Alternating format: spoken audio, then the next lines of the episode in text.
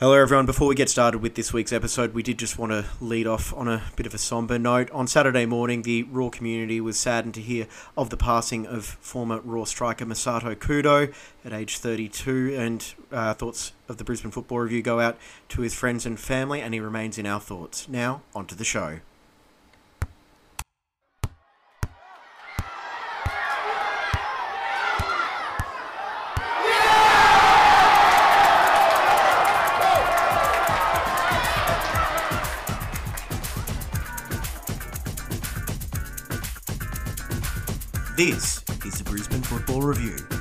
With your host, James Coughlin.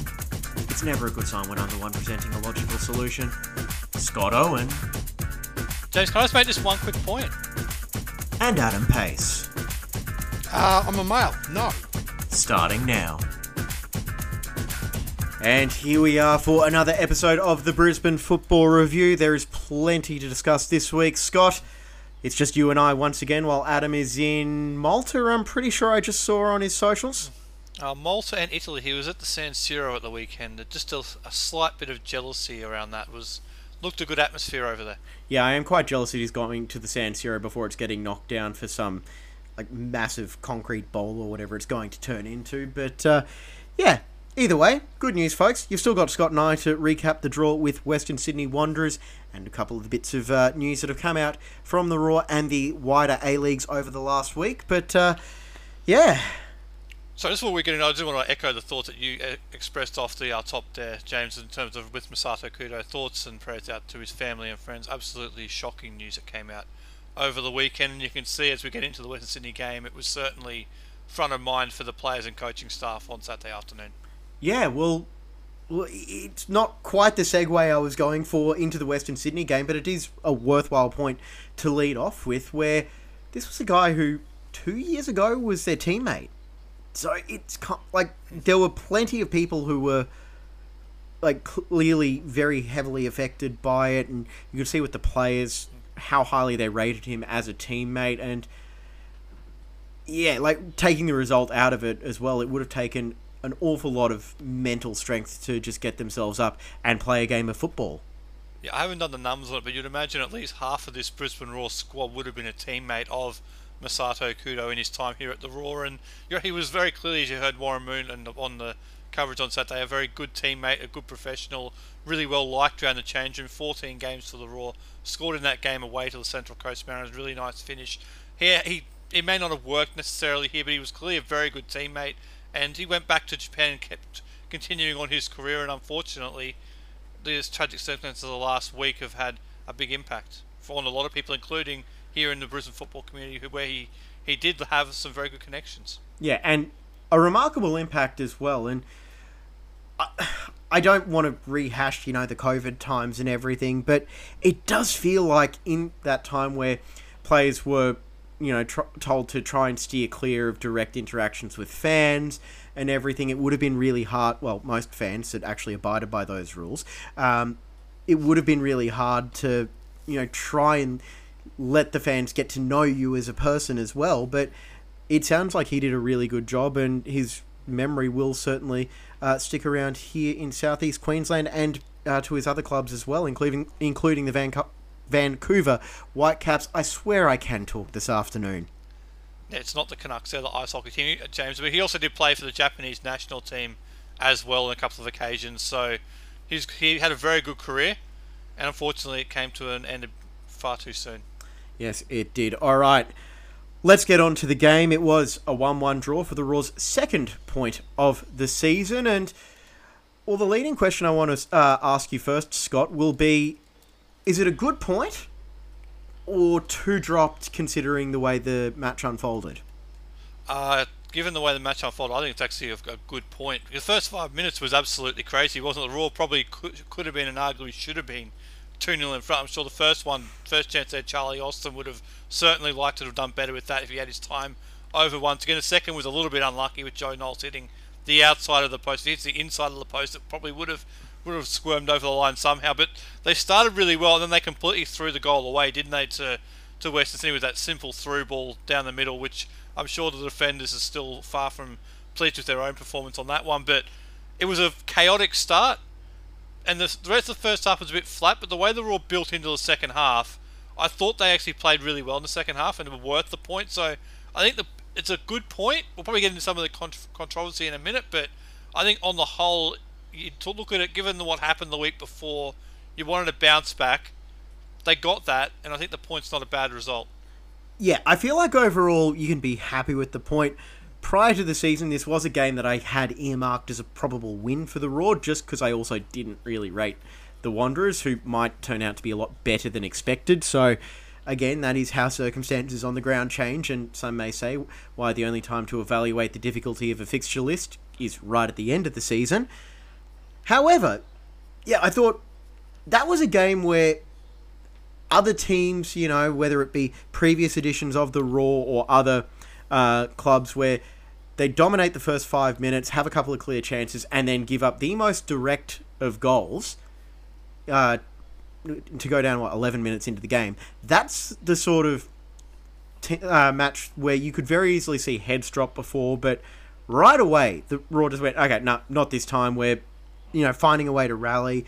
Got themselves to halftime down 1 0, which, again, considering the balance of play, take out the first five minutes and probably was about right. The Wanderers may feel like they should have done more with their period of dominance, but enter the second half, and it was Joe Knowles and Charlie Austin combining for the link up. Yes, we've seen that combination a couple of times now in the first few weeks where it hasn't quite come off between the two of them.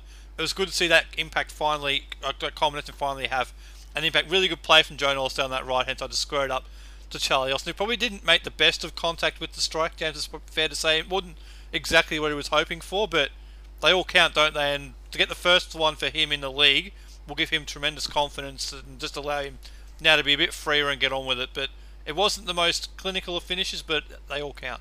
Okay, this is where I am going to disagree with you a little bit because I think if he gets clean contact uh, on that ball, it's saved. So I kind of think maybe not having the uh, laces going through the ball is what allowed it to just sort of roll into that bottom corner.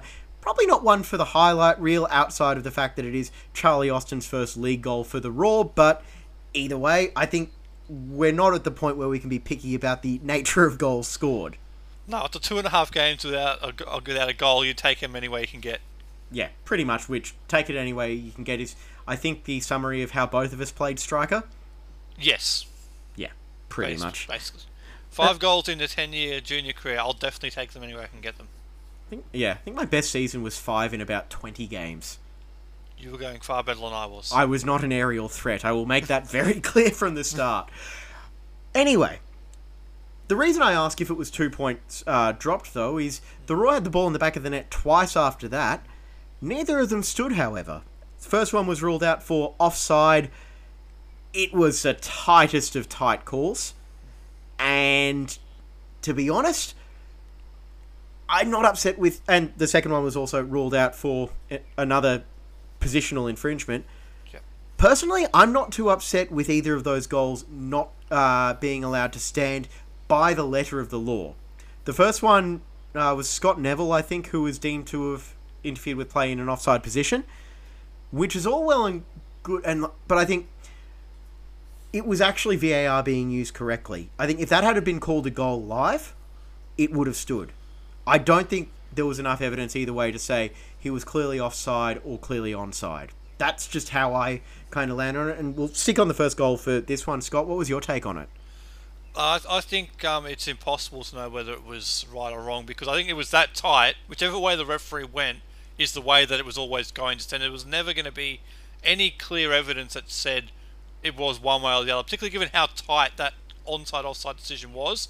It was so close that I can accept the decision in a way of right. If that's what the referees saw it as, I can accept that. What I just can't accept is why it took three and a half minutes to get to that conclusion. I've gone off on this rant before, but it takes too long. Three and a half minutes for something which was always a subjective decision. There was never going to be any clear or obvious overrule of it. I think it could have been done a bit quicker than that. It was a bit farcical how long it turned out taking, and ultimately that was my biggest takeaway from it. Is this takes way too long. Yeah, and it wasn't the only VAR controversy this weekend, but um, I feel like it's. I feel like there needs to be someone in the booth, and it, look, this can be you know a high school student on what is it, 22 bucks an hour now for the minimum wage.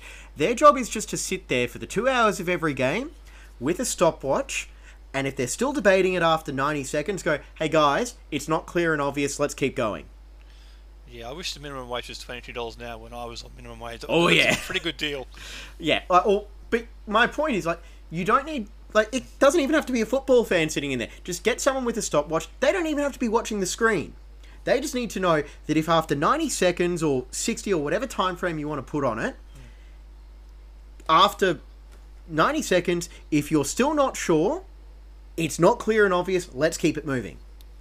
Like, just- Exactly. Just, bring in someone for that role. it's not there to re-referee the game. It's supposed to be there to cut out the um, howlers. And we might talk about the um, overall weekend in a minute, but that was clearly not a howler either way. Yes, and what also wasn't a howler, although it was horrendously frustrating, um, was the decision to rule out the Jay O'Shea free kick. Yeah, it was a Jay O'Shea free kick, and I have to confess here, James, I actually was not aware that this was even a rule. You had to explain it to me in our group chat on Saturday because I was I was getting a bit frustrated at this point that this was not. You were going off. goal. Yeah, I, yes, I was. I did not. I was not aware that this rule existed, where if you were if you were near the wall and interfere with the wall slightly as an attacking player, it was adjudged a foul. I was not aware that that was even a thing, but apparently it's been a rule since 2019. You were saying, James, Something so like that, By the yeah. letter of the law, that also is is an infringement. So Well, there's look, not much. If it's if it's in the rule book, that's the rule. But I personally wasn't aware. of it. I'm not sure how many fans would have been aware. of it, 'cause how often have you seen attacking players on the end of a wall, trying to impact things in a certain way, and nothing get given? So I'm, uh, to be honest, I was a bit confused by it, but that's the rule. well, if it makes you feel any better, based on his post-game uh, press conference, Warren Moon wasn't aware of the rule either, which, yeah, okay. Um, the point I want to make on it as well. So, you weren't the only one I had to explain this to. In fact, if you uh, were messaging me over the weekend asking why that goal was uh, disallowed, you may have gotten a copy paste response because it was just easier um, than just trying to uh, rehash it, uh, re- retype it out all the time.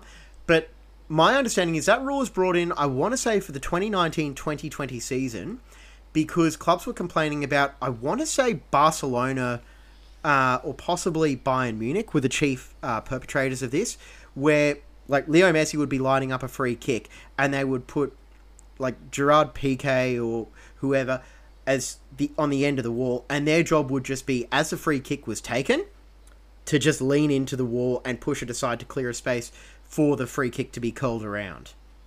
And again, like I, I'm not saying Barca and Bayern were the only ones that did it. It was common practice. You know, it's a copycat. Barca would never do anything dodgy, would they? Not Barcelona. Never. Yeah, but I can't. I kind of yeah, I kind of understand the theory behind the rule. It's basically just to try and speed up free kicks because how many times do you remember the referee like trying to ex- like stop the pushing and shoving when a team when the attacking team would place a player on the very end of the wall and they would just be leaning into it to try and create just an alley for the ball to go through and the and this was actually part of a uh, another rule designed to speed up free kicks, where the referee is within their rights to just mark out the ten paces and put the shaving cream down, and then the onus is on the wall to retreat to that distance, rather than the referee pushing the wall back, having them try to steal an extra uh, step or two here and there. It basically is designed to try and speed up free kicks. Now, the reason you don't see this uh, these free kicks awarded generally. Uh, just purely my understanding of it, um, is usually the referee. uh, It's designed as a pre free kick uh, infringement more often than not. So normally, once a free kick is taken, however, if you grab the still frame, you can actually see where uh, I think it was Connor Chapman was within that one meter buffer zone. So I understand the frustration. I hated the rule too, but again, as soon as I saw what it was called for, I was like, okay, that, like, I hate it, but I can accept it. Yeah, there was no VAR on that one either, was there? That was just a straight up referee decision. Yeah, there didn't need to be VAR because I think he actually, I think, again, I could be misremembering, but I'm pretty sure if you go back and watch it, you can see the referee whose name is escaping me. Um, like he was already going to signal it as the free kick was being struck.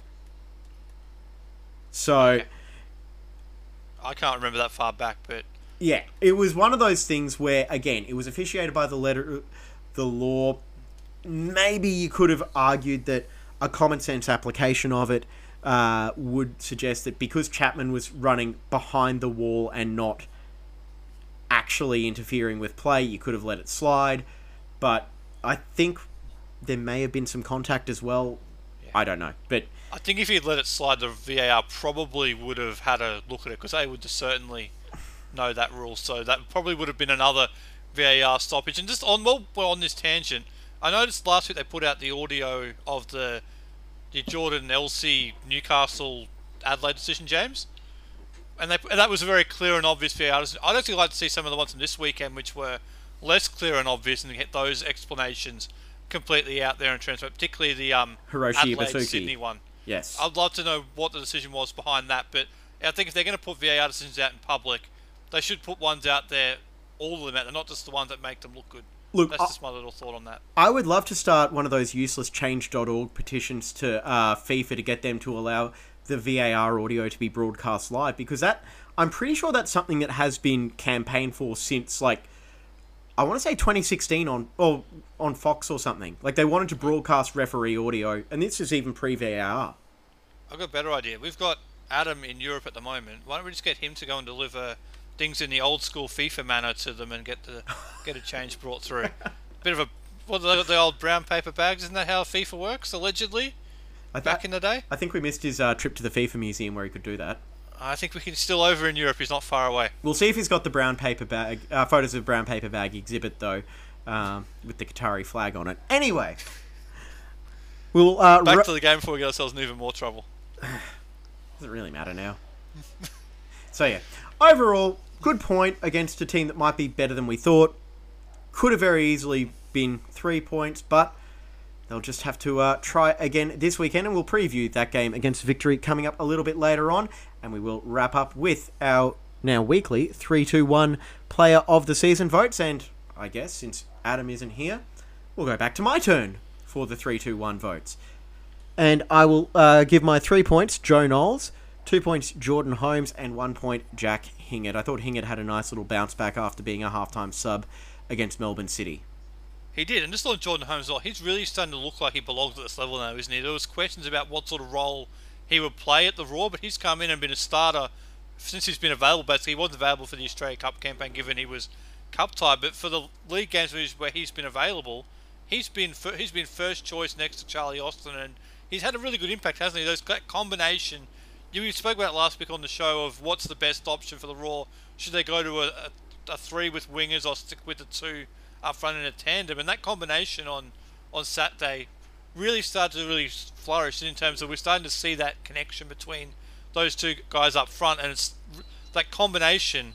You can see where there is going to be a threat there now between those two, which we probably didn't see against Melbourne City. Maybe it's City are are a vastly better side than what we saw with the Wanderers, but that combination is starting to really show itself now. Yeah, and I think the A League uh, social account had this really good video from back up in Townsville in July, where you could see Austin just working with Knowles about positioning and where to play the ball for uh, the runs and whatnot. So it is good to see that sort of stuff uh, taking place as well. Yes, and there was another video with Charlie Austin which came out public on the A League socials in the last week, wasn't there? The, the Knowles one was a little bit more more, Family um, friendly. sedate, shall we say? Yeah, hey, that's a fantastic segue, Scott. Have you been uh, podcasting for about seven years now? I've been practicing them on the weekend show, not quite as good as that, unfortunately. I really should listen to that at some stage. Yeah, people should. All right. Um, yeah, so we'll uh, go into what premiered last Thursday night, which is A League's All Access Episode 2. And it featured Charlie Austin playing his second uh, A League's home game with the Roar for that Friday night. Not great uh, show against Melbourne City, but I thought it was like, this is just uh, been a really good addition to your A League's viewing this season as well, where like my biggest uh, question over it was how were they going to go when things weren't all sunshine and roses as my dog decides to uh, ch- uh, chime in as well. I think she was a big fan of it. But yeah i, I was genuinely worried like you had the nani one that was great that was going like and they had the big win over sydney fc in that one. How are they going to handle things when they didn't showcase, quote unquote, the best of uh, the club. And I think it's a really good sign that they just had they had the cameras in there and just said, "No, nah, you know what? We're airing it." Yeah.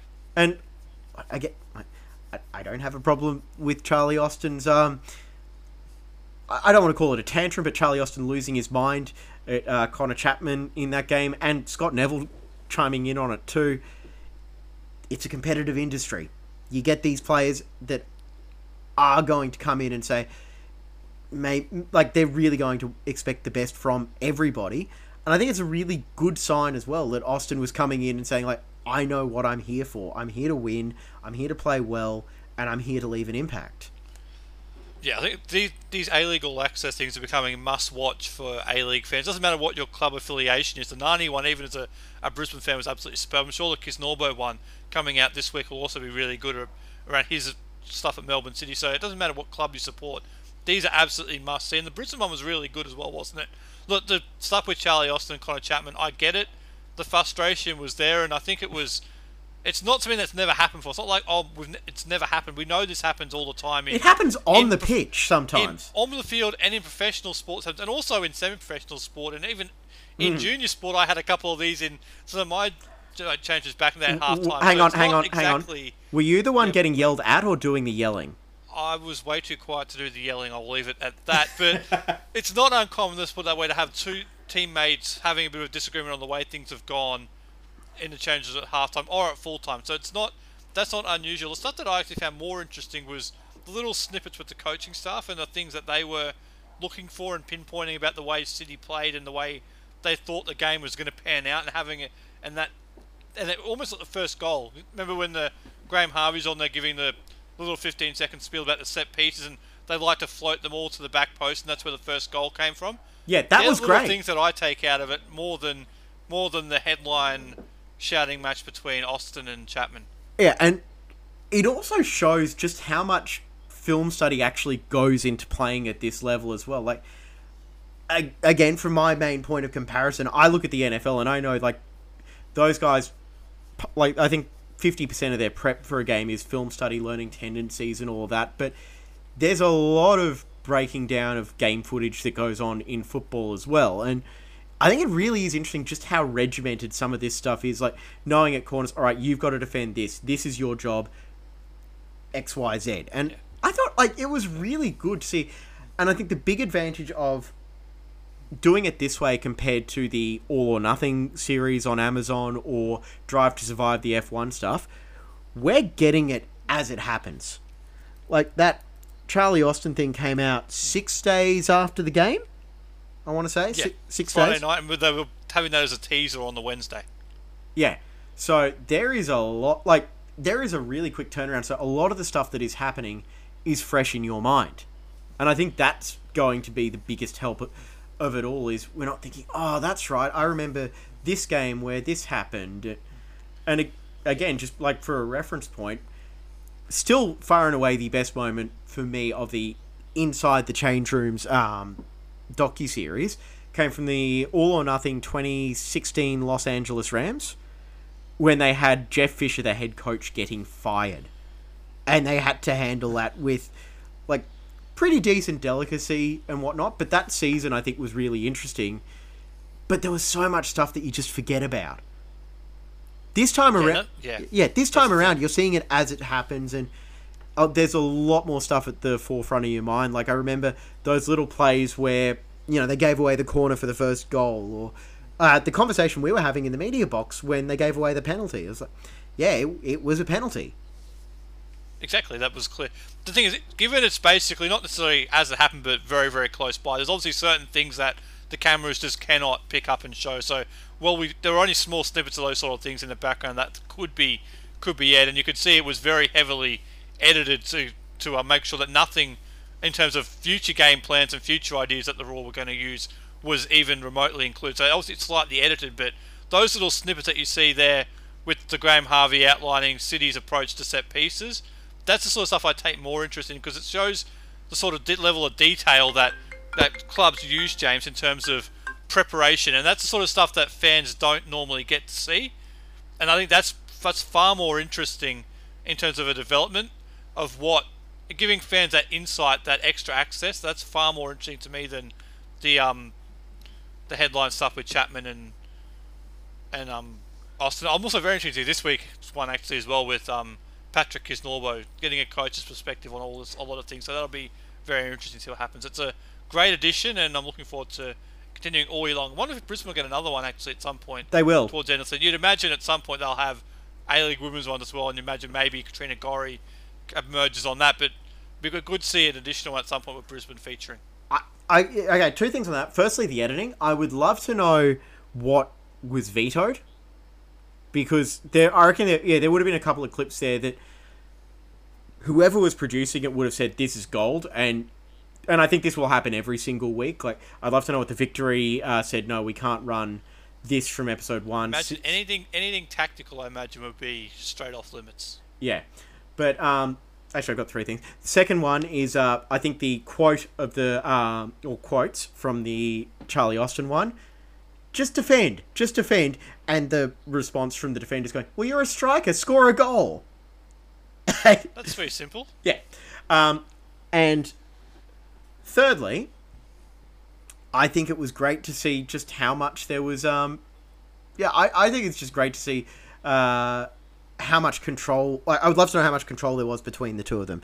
Anyway, uh, there was also another story that we want to touch on this week with the National Second Division. A little bit of a development, but not really a whole lot considering that it wasn't all that much to do with Football Australia, more so the clubs who may be looking for entry into that, Scott.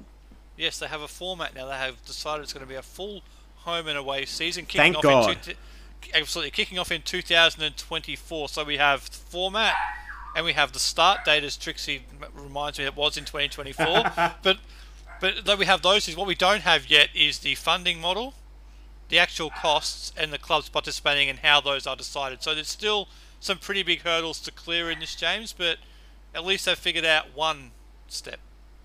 Yeah, and that that's a step in the right direction. It has to be full home and away season. And again, for all the complaints about the A League having an unbalanced fixture list, blame the Asian Football Confederation because again, when they played each other 3 times, everyone said it was boring seeing those games over and over again. When they play each other twice, they don't have enough to qualify for Asian competition. So, make of that what you will. It's just the way it is. And, you know, what I also want to know, see is A League expansion. Get it to 14 teams, then you can just have full home and away. But back to the second division, you're right, there is still a lot that needs to be solved. We've heard that there is some reluctance to, amongst the Queensland clubs, uh, but they need to make sure that it is a national competition. If you've got a 12 team competition where 10 of them are coming from New South Wales or Victoria, it's just not going to work. It is. Yeah, that's what I'm very. It's more the who gets in. I think is the one that I'm more interested in. The, the funding model is something that they need to, as a group, working group, come up with something that they're all comfortable with and that they can actually achieve. And as long as they can achieve it, I can live with it. It's who gets into it that's more interesting to me. It's got it's got to be a national thing. And the good interesting thing was, they did say they had representatives from the 13 biggest cities in Australia. So they are clearly aware of the fact that they need a national footprint with this second division. It can't just be all the old Sydney and Melbourne clubs forcing their way into it. So they've been very interesting because I still think at the end of the day, when this comes down to it, all those clubs are going to want to be in. There's going to be 30, 40, 50 clubs making a strong case they should be in.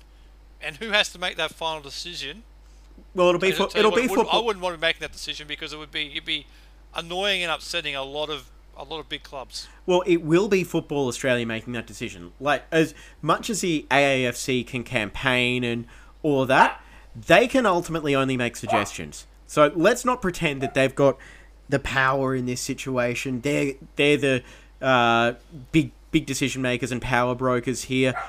All they can do is suggest, and that's all they're really going to be able to offer. But and it will come down to Football Australia's decision. What for me, whether it's 12, 14, or 16, you almost need to treat it a little bit like the NFL playoffs model, where you say, all right, the best bid from our preferred region. So let's say New South Wales, Victoria, Queensland, South Australia, WA. So SA, SA ACT, and TAS. and Tasmania. Yeah, so that you got eight eight clubs there, one from each region, or at least capital city region. Yeah, and then the next best. Yeah, whether it's you know your next best are three Melbourne, three Sydney, and a regional Queensland representative. Yep. That's how. That's what you need to do for me. And as for funding, maybe if they can find better commercial deals, which look, let's let's be honest, the A League has commercial deals. They're doing what they can for it, but I don't think that the revenue in the early days of the NSD are, is going to find a way to surpass what they've got in the A League. It just doesn't seem likely. However, you would hope that they find the right broadcasting deal.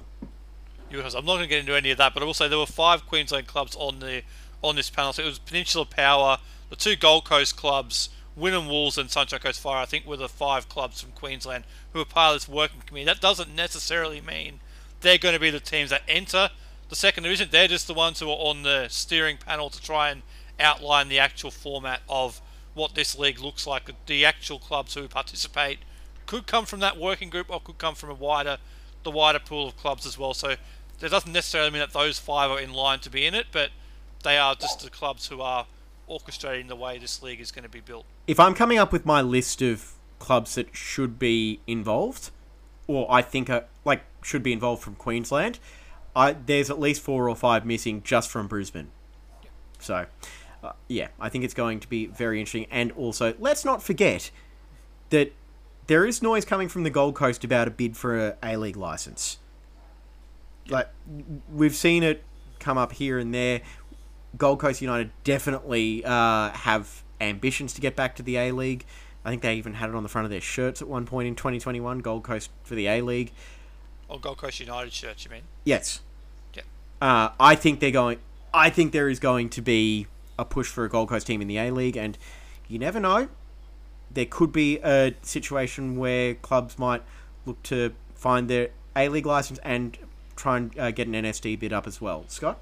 Before we move on, James, so they're starting in 2024. This national second division. Can you see A League expansion before then? Because I cannot.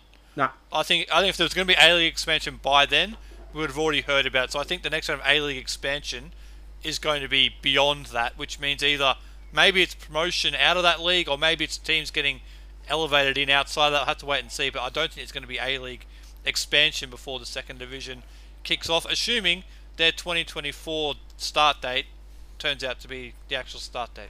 No, well, on A League expansion, for me, I look the impatient part of me wants two more teams in for next season. Like pick Wollongong, pick Canberra, Tasmania, Brisbane, Gold Coast, Adelaide, Perth. Just pick somebody. I just want to. I do want to get that up and running sooner rather than later, but I feel like the earliest we're going to see it now will be the 2024-25 A League season. However, surely the smart thing to do would be to try and find a way to work with Football Australia in this process, considering they do still handle the club licenses, as we've heard in a couple of Roar stories to come out in the past week. Uh, maybe you just think about trying to put that all together and say, all right, uh, you're bidding for either a second division slot, an A League slot, or both. And the two best two best bids that aren't from Sydney or Melbourne will get a spot in the A League. That that to me seems a way to do it. And then you've got the likes of you know Apia Leichhardt, uh, Melbourne Knights, etc. If they want to get into the second division, bring it on. As long as it's not a broadcaster-induced decision like the um, last one was, we saw the results of that on the weekend, and it was um, Not, not great. pretty. No. Uh, A League average crowds, I think they're hovering just below 10,000. I'll tell you, if they can get those average crowds up to about 12 to 15,000 this year, considering the various capacities of all the clubs, I'm calling that a massive win. Anyway, And the scenes from Saturday night in the derby down in Melbourne were Oh, absolutely superb. And that that, was should great. hopefully see both those clubs get up an uptick in their regular attendance outside of derbies as well. So that was absolutely superb. And we need more of it. Hopefully the Sydney derby in a couple of weeks' time delivers equally. Yeah, and that is also the nice reminder of like you ne- you need to make sure that the people who are going to the A League are the fans that will come back week after week. It's all well and good giving away free tickets to people who are happy to go for the sake of saying they went, but you need you need to make sure that the people that you're trying to get al- along are the ones that know. Like, with all due respect to the efforts of Paramount, football is better in person. Whether you're playing, watching, commentating, whatever, it is better in person at the ground, and you just cannot beat being there. So, yeah. Speaking of being there, we're go- both going to be there on Saturday when they're all taking on, on uh, Melbourne Victory, right? Uh, yes, I believe so. Perfect. Hopefully. But, Saturday afternoon up at Dolphin Stadium. yep, Midday, mid-afternoon kickoff in the heat should be a very interesting clash. exactly. And uh, we will preview that in a second. But first, we do want to uh, mention the story that came out, I want to say Monday? It Yeah, did come Monday morning it came out from the Gold Coast Bulletin. Yes, uh, where the Gold Coast Suns are chasing up uh, some unpaid rent from the Roar, allegedly. And uh, look, nat- naturally, a bit of a frustrated uh, fan base w- was uh, happy to leap on the. Sorry, I'm just trying to open up the uh, document. Yeah. Gold Coast Suns Yeah, chairman. the fan base has seen this all before, haven't they? In terms of allegations about unpaid rent or unpaid this, and I think they've just seen it and think, "Oh, here we go again," type of thing. And it seems like maybe there may be a bit more to this than that initial story hinted at, shall we say? Yes, and that is also why, as a show, we made the collective decision to not join the pylon because it was a very one-sided report. And look, I'm going to sound like a pretentious wanker when I say this, but I've got a master's in journalism. I can tell when there's a story being written from a very one-sided perspective. It's not that hard to work out, and it's also uh, no accident that there weren't a, there wasn't a whole lot of um, comments from the accused party here. So, f- so basically, if you're not aware of the story, Gold Coast Suns apparently claimed that the uh, deal they had with the Roar to rent training facilities. Um, they knew it was a load of rubbish, entered it into it anyway because apparently that's what they do when they're bleeding millions of dollars every year. And apparently, the deal to relocate Bris- the Roar's training and operations to the Gold Coast has fallen through, leaving the club nearly sixty thousand out of pocket in outstanding rent. Uh, yeah, it just it doesn't it, it doesn't add up training me. at Cusack, basically, isn't it? And, and given a, a large percentage of the Roar fan base have been bemoaning the fact for a year that they're the Brisbane Roar playing in regular training on the Gold Coast. Now they're back training in Brisbane, so in, in effect, it's actually a win for people in terms of they are now training back in Brisbane on a daily basis for whatever days worth at Cusack. I'm actually surprised Cusack hasn't been a more regular training venue for the Roar on the men's side anyway, given the facility that they have there with the gym and all the rest of it. There's, it's actually pretty well set up to house a professional sporting team. I know the A League women's side do train there as well, but it, I th- I, there's obviously room for both of them there at that venue. But I just on this one, look, I don't know what to make of it because it was a very one-sided story. It did have There comments been- from the Roar in there as Yeah, well. I will clarify that. enough, Hasn't been enough to say what's gone on there on that one, and like with a lot of these things, I'm kind of just waiting to see how it all pans out. But I can understand the fan base's initial reaction of "Here we go again," given the events that we've spoken about the last couple of weeks, and also years gone by where things haven't necessarily been haven't been the way you would want them to be. So I can understand that, but on this one, it, there may be a bit more to it.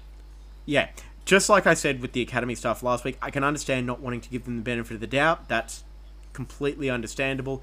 However, as is the case now with a lot of reporting, there is a there is a determination to get a story out there. And look, it's a broken system where uh, news outlets are reliant on traffic and clicks. So you've got to try and dress it up as best as you can to try and get everything to try and justify your advertising revenue. And Uh, being first as well helps as well. Yes. Uh, yes, well, there's a joke from uh, the Dan Patrick show in the US. First and right is still first. Exactly. Well, first and wrong is still first. Exactly.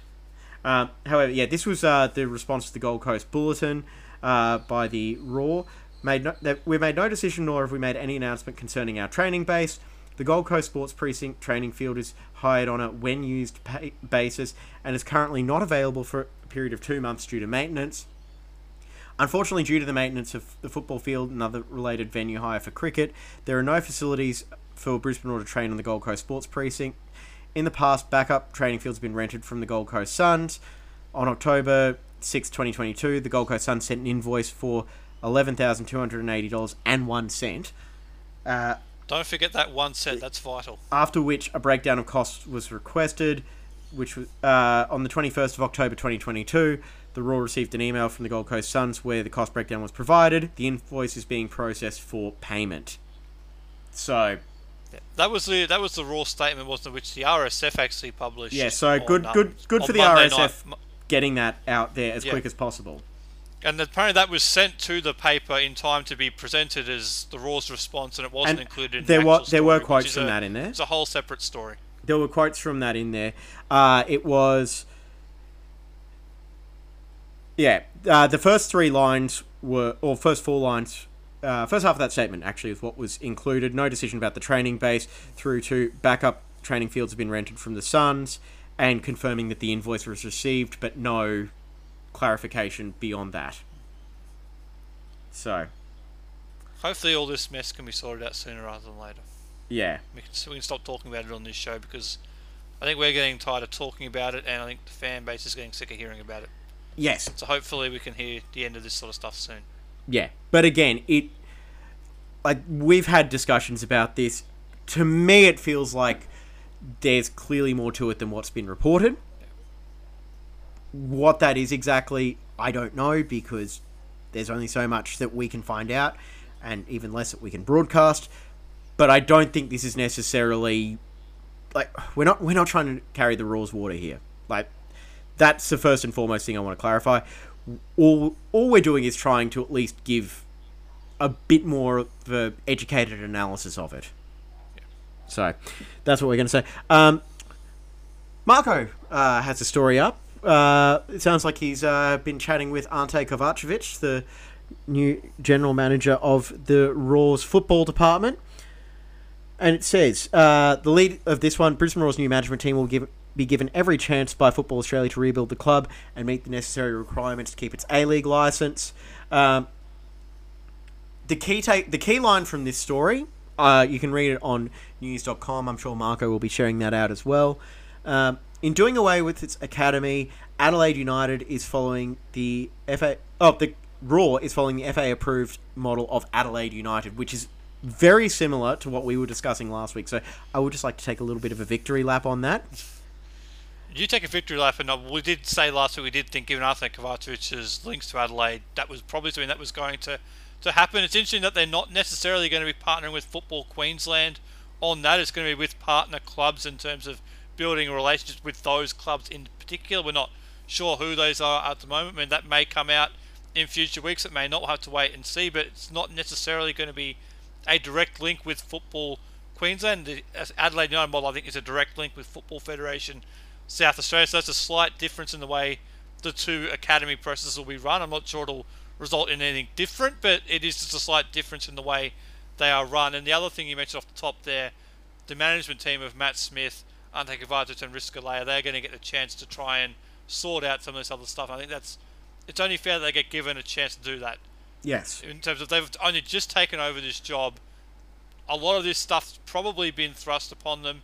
They've got a chance to try and sort through it, and there's probably a lot that they need to do. And we wish them all the best with it. But with the academy, this is kind of what a lot of people thought might be the plan for better or worse last week. And the only point I will make in the follow up to that, similar to what I was saying with the uh, training base story as well, you're probably going to have to pick uh, pick out the elements of multiple stories to try and uh, put together the full picture. Which I know I was asking a lot of some people to analyze and think critically, but it is possible. For instance, it sounds like the Roar uh, decision was made in part because of um, a change by Football Queensland, which was the move to smaller sided fields for the youngest age group of their academy program. I think under 13s now is going to be played on a smaller-sized field. Yep. to, to try, basically to try and help short sided, small sided games into like like small space, try and increase the technical ability of players to be able to play in a tighter area. That's the logic behind it, as opposed to just having a bigger field And letting the the, ball over kids, the top yeah. and letting the, letting the fast kid run onto it. So it's trying to increase technique of players, which is not a bad idea, but it doesn't necessarily fit the way the Roar Academy at the times model was going. So Yes. that's why. But- that's one reason why. Yeah. So putting the full story together, uh, the Roar said it was done by Football Queensland. Football Queensland said in a statement the decision to withdraw the academy was done solely because of the Brisbane Roar. I think it's true. I my read on it is basically, yeah, Football Queensland made the change. The Roar responded to the change of their own accord, and this was the solution that all parties came to to try and sort it all out.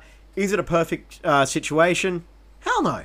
But it's not necessarily just a case of the Roar abandoning youth development in Queensland, and it's also not a case of Football Queensland making some egregious mistake either. I think it is just a case of both parties trying to find the best solution for it, and with the addition of Ante Kovacevic, who's got a pretty strong opinion on uh, youth development himself by the sounds of it, he's putting his stamp on it as well. And that's what I was going to say. It's, I think they're two independent decisions. I think Football Queensland's decision regarding the under 13s is one thing. The Royals Academy decision, I think, is a complete a different, a completely different decision. And I actually think they probably would have made this decision, James, even if the under 13s hadn't changed. I think they probably would have still gone with this decision and this model of this is what we believe is is the path under Ante Kovacevic. I think they would have gone with it regardless of the change. Yep, without a doubt. Um, the other two little nuggets to come out from the bottom of Marco's story as well. Uh, the Roar's admin base will be relocated to Milton across from Suncorp Stadium, where they intend to return next season permanently for home matches. That has been rumoured for a while, and it sounds like that is all but official confirmation. And uh, we, like we've been told that the only reason there were three games there this season was because of concerts and just general lack of availability. So that also means that the Roar will be back at Suncorp Stadium full time for 23-24. And Chris Fong has also denied claims from the Gold Coast Suns that they owe uh, $60,000 for pulling out of a deal to build a new base at Carrara. If there was an agreement and we breached the agreement, I would understand, but there's no agreement to build the new training base. So there we go. It's been an eventful week, and it is going to close out this Saturday up at Moreton Daily Stadium, 2 p.m. kickoff Brisbane time. If you don't, if you've got someone who says they don't know where it is, take the rock off their head and just point them in the right direction. Tickets, I'm sure, are still available. And get out there because it is going to be an excellent game with a chance to see Nani in action, and hopefully, they're all picking up their first win of the season, Scott. Yes, Nani's one and only trip to Queensland for the regular season. No, haven't they got? The, got? haven't they? Aren't they playing Melbourne victory on the uh, pre Anzac Day game? I've got that down as an away game. Uh, April twenty fourth. No, that's at Suncorp Stadium. That's Is that? A, I didn't realise it was. Suncorp My mistake. I apologise. Suncorp Stadium's a home game. You know. I, I thought that was against someone else. My apologies. That's the first opportunity of two this year then to see Nani up here in Queensland, and it's a good opportunity well. Given, I look, it's, it sounds like it's going to be a hot, humid day up there in here in Queensland. So Just just be glad you're not on the field in a jacket. yeah, enjoy that. Have fun with that one. But it'll be very interesting to see how the victory respond to that, as well as their loss at the weekend to Melbourne City, where they were pretty comfortably outplayed for the most part in the first half, even an 11 versus an 11. So their response to that will be very interesting. They're obviously a big club with big expectations, and they will be looking for a bounce back. For Brisbane's point of view, it's about the momentum, right? The momentum Uh, they had Sorry, I do have a correction. That's Sydney FC on uh, April twenty fourth. So my bad. Thank you very much. So it's the one and only chance to see Nani here in Queensland. So take the opportunity to see the former Premier League and Portuguese international in person, if you so wish. But in terms of victory, as I said, the um, they're trying to bounce back from a pretty disappointing result in a derby. They will be very, very intent on getting a positive reaction to that. And for Brisbane, it's the momentum that they got in the second half against the Wanderers. Can they carry that through now into a home game in front of the home fans, where they probably owe the fans a performance? It's fair to say, James. The last, the last game against Melbourne City at home was, I think, by their own admission, not good enough. They probably owe the home fans one, and I think against a big, a big opponent, an uh, opponent that the fan base very much likes to beat. I think the situation is that it's set up for them to do it, isn't it? In terms of the weather, the the, the momentum. I think it's there for them if they can actually bring that consistency. That's the thing. Can they bring that consistency from last week to this week, and if they can, I think they've got a good chance of getting a result purely because I think victory might melt in the weather. Yeah, and if they Turn up and see Nani, and the one and only chance you'll get to see him here in Queensland this year. yes, and um, yeah, if if they don't turn up for a game like this, then that's where you can maybe start to think about pushing the panic button. All right, that is going to be it for this edition of the Brisbane Football Review. Thank you very much, Scott. Good talk again, James. Maybe we'll get Adam back next week, maybe. Potentially, Maybe. potentially, but for this week, no thanks to Adam. Uh, thank you everyone for listening. However, and we'll be back. We don't pay ransom. We will be back to recap it all next week on the Brisbane Football Review. Thanks for listening. Get out to the game on Saturday. Enjoy your weekend.